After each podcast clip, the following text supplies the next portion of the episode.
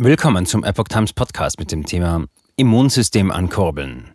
mRNA-Pionier Malone. Corona kann mit Vitamin D behandelt und vorgebeugt werden. Ein Artikel von Mailing Lee und Jan Jakielek vom 22. Juni 2022. Vitamin D, das Sonnenvitamin, es kurbelt das Immunsystem an und hilft uns, Krankheitserreger wie beispielsweise SARS-CoV-2 besser abzuwehren. Das sagt der Erfinder der mRNA-Impfung Dr. Robert Malone, der viele Studien zu Vitamin D und Corona analysierte. Corona kann mit Vitamin D behandelt und vorgebeugt werden, sagte Dr. Robert Malone, Erfinder der mRNA-Technologie und Präsident des Global Covid Summit. Es gibt praktisch keine Todesfälle durch diese Krankheit bei Menschen, deren Vitamin D-Spiegel im Blut über 50 Nanogramm pro Milliliter liegt, meinte Malone in der Sendung American Thought Leaders von Epoch TV. Dazu legen inzwischen viele Studien vor, darunter auch doppelblinde, randomisierte, placebo-kontrollierte Studien, so der Molekularbiologe. Vitamin D als Grippevorbeugung. Eine 2021 in der Fachzeitschrift Nutrients veröffentlichte Meta-Analyse ergab, dass es starke Beweise dafür gibt, dass ein niedriger D3-Spiegel ein Prädiktor, eine Vorhersagevariable und nicht nur eine Nebenwirkung der Covid-19-Infektion ist. Die Analyse empfahl einen Vitamin D-Spiegel von über 50 Nanogramm pro Milliliter, um neue Ausbrüche aufgrund von Fluchtmutationen oder abnehmbarer Antikörperaktivität zu verhindern oder abzuschwächen. 50 Nanogramm pro Milliliter Vitamin D scheine der Schwellenwert zu sein, bei dem es zu einer großen Veränderung der Sterblichkeit kommt, erklärte Malone. Wenn der Vitamin D-Wert darüber liegt, scheine es praktisch keine Sterblichkeit durch Covid-19 zu geben, so der Molekularbiologe. Zu dieser Erkenntnis sei er anhand der Daten gelangt, die er und andere Ärzte, die an vorderster Front gegen Covid-19 kämpfen, untersuchten. Andere Studien zufolge ist Vitamin D nicht nur für die Knochengesundheit wichtig, sondern auch für die Regulierung von Immunfunktionen und Entzündungsprozessen. Bereits 2010 zeigte eine randomisierte Doppelblind-Kontrollstudie aus Japan, dass Einnahme von Vitamin D eine signifikante präventive Wirkung gegen Influenza A aufweist.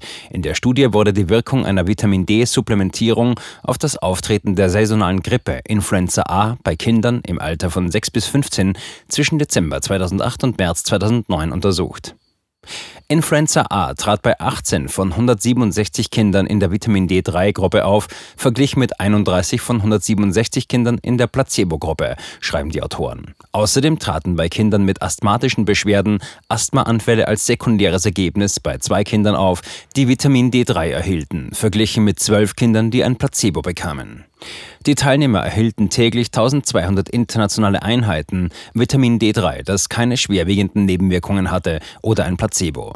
Bei Covid-19 zeigte sich, dass Vitamin D ein fettlösliches Vitamin bzw. Hormon zur Vorbeugung der Krankheit dient und die Sterblichkeit sowie die Wahrscheinlichkeit, auf die Intensivstation zu kommen, verringert.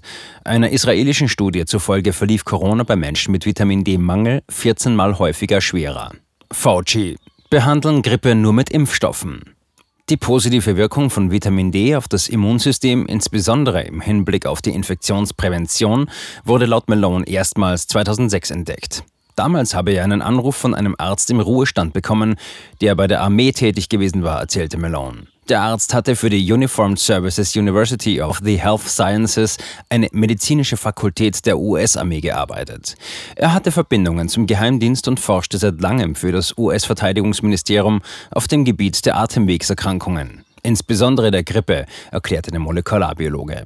Er fügte hinzu, das Verteidigungsministerium hat das H1N1-Virus, die spanische Grippe von 1918, nicht vergessen, denn es spricht vieles dafür, dass es tatsächlich die Soldaten waren, die aus den Schützengräben zurückkamen und das Virus mit nach Nordamerika brachten. Die mit der Influenza verbundene Erkrankungsrate und Sterblichkeit liegt dem Verteidigungsministerium also sehr am Herzen und das schon seit Jahrzehnten. Der oben erwähnte Forscher sei Mitte der 2000er Jahre an einer Studie beteiligt gewesen, so Malone weiter. Dabei habe er die Morbiditäts- und Mortalitätsdaten des Gesundheitsdienstes des US-Verteidigungsministeriums für Soldaten analysiert, um herauszufinden, welche Faktoren dahinter stecken, dass die Influenza manchen stark zusetzt, während andere sie fast gar nicht zu spüren scheinen. Das klare Ergebnis war, dass der Vitamin D-Spiegel für diesen Unterschied verantwortlich ist. Der Forscher wurde von seinen Vorgesetzten angewiesen, die Daten Dr. Anthony Fauci vorzulegen. Fauci ist seit 1984 Direktor des National Institute of Allergy and Infectious Disease, NIAID. Das NIAID ist ein Forschungszentrum, das dem US-Gesundheitsministerium untergeordnet ist. Fauci ist für die Koordinierung der Forschung zuständig, die sich darum dreht, Infektionskrankheiten, Autoimmunerkrankungen und Allergien vorzubeugen, zu diagnostizieren und zu behandeln.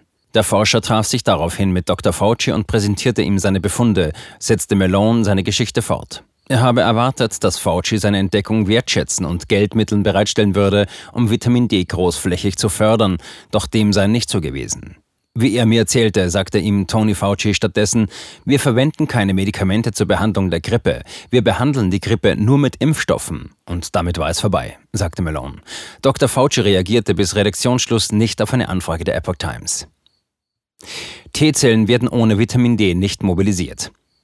Malone zufolge ist Vitamin D in ausreichender Höhe notwendig, um eine Gesundheit, insbesondere die T-Zellen, zu unterstützen. T-Zellen haben zwei grundlegende Funktionen. Sie koordinieren die Immunantwort und töten virusinfizierte Zellen. Forscher aus Dänemark fanden 2010 heraus, dass Vitamin D für die Aktivierung unserer Immunabwehr unerlässlich ist. Ohne Vitamin D würden die T-Killerzellen des Immunsystems nicht in der Lage sein, auf schwere Krankheiten im Körper zu reagieren und diese abzuwehren. Wenn eine T-Zelle einem fremden Krankheitserreger ausgesetzt ist, fährt sie eine Art Signaleinrichtung oder eine Antenne aus, den sogenannten Vitamin D-Rezeptor, mit dem sie nach Vitamin D sucht, sagte Dr. Carsten Geisler, Professor am Department of International Health, Immunology and Microbiology an der Universität Kopenhagen in einer Pressemitteilung. Das bedeutet, dass die T-Zelle Vitamin D haben muss, sonst wird die Zelle nicht mehr aktiviert. Können die T-Zellen nicht auf genügend Vitamin D im Blut zugreifen, werden sie nicht einmal mobilisiert, fügte er hinzu. Zu viel Vitamin D ist schädlich. Weltweit haben über eine Milliarde Menschen einen Vitamin D-Mangel, wobei Menschen mit dunklerer Hautfarbe ein höheres Risiko dafür haben. 82 Prozent der Schwarzen und 69 Prozent der Latinos haben zu wenig Vitamin D. Malone sagte, es sei wichtig, dass Menschen mit ihrem Arzt sprechen und einen einfachen Bluttest machen lassen, um den Vitamin D-Spiegel in ihrem Blut zu messen, bevor sie Vitamin D einnehmen. Denn ein zu hoher Vitamin D-Spiegel ist schädlich für den Körper.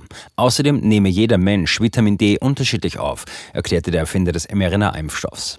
Zu viel Vitamin D kann zu einer Vitamin D-Vergiftung führen. Das tritt selten auf. Dabei entstehen im Körper erhöhte Kalziumspiegel, was unter anderem zu Übelkeit, Erbrechen, Appetitlosigkeit, Schwäche und hohem Blutdruck führen kann. Wenn sich Kalzium in den Organen ablagert, kann es zu Nierenversagen kommen. Um eine Vitamin D-Vergiftung zu behandeln, müssen die Präparate abgesetzt und intravenös Flüssigkeit und bestimmte Medikamente verabreicht werden. Ähnlich wie Malone empfiehlt auch der Radiologe Dr. Dennis Walker, dass Personen, die Vitamin D-Präparate einnehmen, ihren Vitamin D-Spiegel sechs bis acht Wochen nach Beginn der Einnahme überprüfen lassen sollten. Er fügte hinzu, dass pro 5000 Einheiten Vitamin D3 man zusätzlich 100 Mikrogramm Vitamin K2 einnehmen soll. Denn Vitamin K2 sorgt dafür, dass sich das durch das Vitamin D transportierte Calcium nicht in den Arterien ablagert, sondern von den Knochen aufgenommen wird. Dieser Artikel erschien im Original auf The Epoch Times USA unter dem Titel COVID-19 is treatable and preventable with Vitamin D, Dr. Robert Malone.